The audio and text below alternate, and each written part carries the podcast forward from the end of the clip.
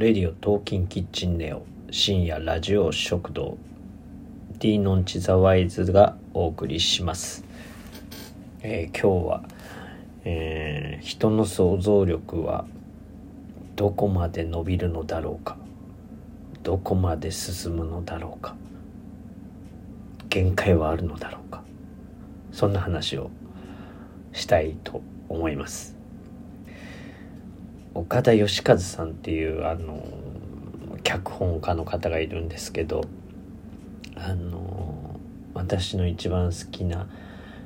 えー朝ドラ「ひよっこ」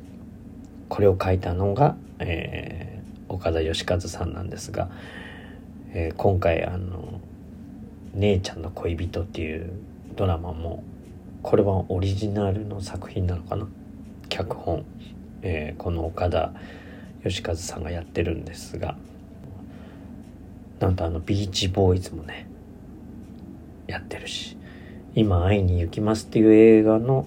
脚本もやってるという。まあもうとんでもなく素晴らしい人なんですが今現在61歳みたいなんですけれども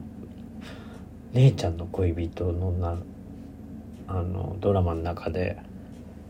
すごくいいセリフがあった。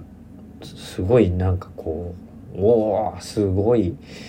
あそんな女の人のセリフも書けてしまうんだっていうあの箇所がありまして、えーそれが女にはねそりゃ幸せで最高だけど受け入れちゃいけない幸せみたいなのがあるのよ。というこのセリフはねすごいなと思って、うん、女の人でもこれが書けるのかって言ったら難しいだろうと思われるセリフだと自分は思うんですが男の人がこれを書くっていうところにもうものすごい衝撃を受けてこれはもうすげえなと思ってテレビ見た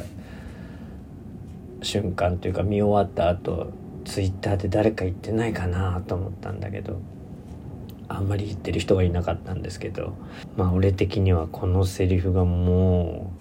う胸に突き刺さったというか今これを聞いておおすごいなと思った人はね、えー友達になれそうですね。うん。まあもう一回言いますけど女にはねそりゃ幸せで最高だけど受け入れちゃいけない幸せみたいなのがあるのよ。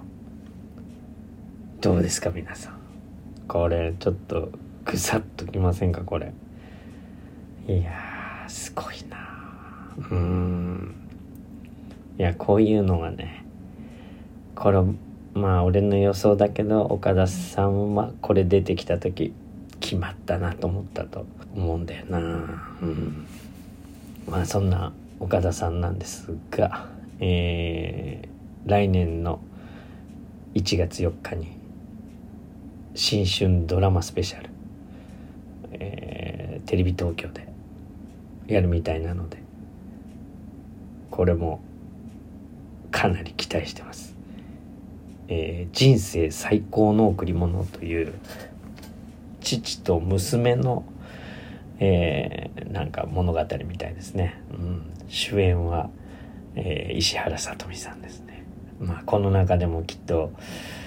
とんでもなくいいセリフが出てくると思うんで皆さん期待して見てみてください、はい、皆さんもいろんな想像でいろんな世界を作っていったら楽しいんではないかと思います。リーノンチザワイズでした。